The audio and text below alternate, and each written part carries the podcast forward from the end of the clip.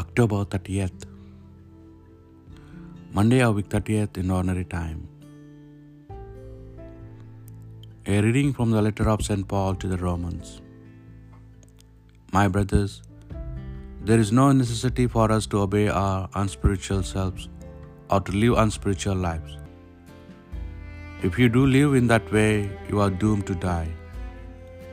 But if by the Spirit you put an end to the mysteries of the body, you will live.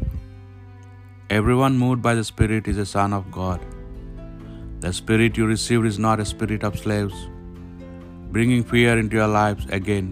It is spirit of sons, and it makes us cry out, Abba, Father.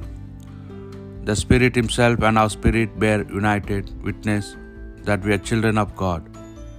And if we are children, we are heirs as well, heirs of God and co heirs with Christ, sharing His suffering so as to share His glory. The Word of the Lord. God us is a God who saves. Let God arise, let His foes be scattered. Let those who hate Him flee before Him. But the just shall rejoice at the presence of God. They shall exult and dance for joy. This God of ours is a God who saves. Father of the orphan, defender of the widow, such is God in His holy place. God gives the lowly a home to live in. He leads the prisoners forth into freedom. This God of ours is a God who saves. May the Lord be blessed day after day. He bears our burdens. God our Savior, this God of ours is a God who saves. The Lord of our God holds the keys of death. This God of ours is a God who saves. A reading from the Holy Gospel according to St. Luke. One Sabbath day, Jesus was teaching in one of the synagogues, and a woman was there who for eighteen years had been possessed by a spirit that left her enfeebled. She was bent double and quite unable to stand upright.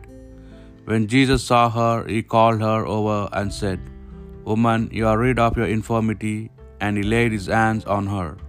And at once she straightened up and she glorified God.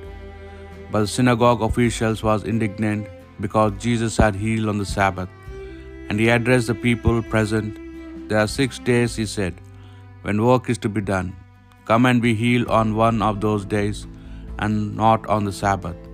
But the Lord answered him, Hypocrites, he said, Is there one of you who does not unite this ox or his donkey from the manger on the Sabbath and take it out for watering? And this woman, a daughter of Abraham, whom Satan had held bound these eighteen years, was it not right to untie her bonds on the Sabbath day? When he said this, all his adversaries were covered with confusion, and all the people were overjoyed at all the wonders he worked. The Gospel of the Lord.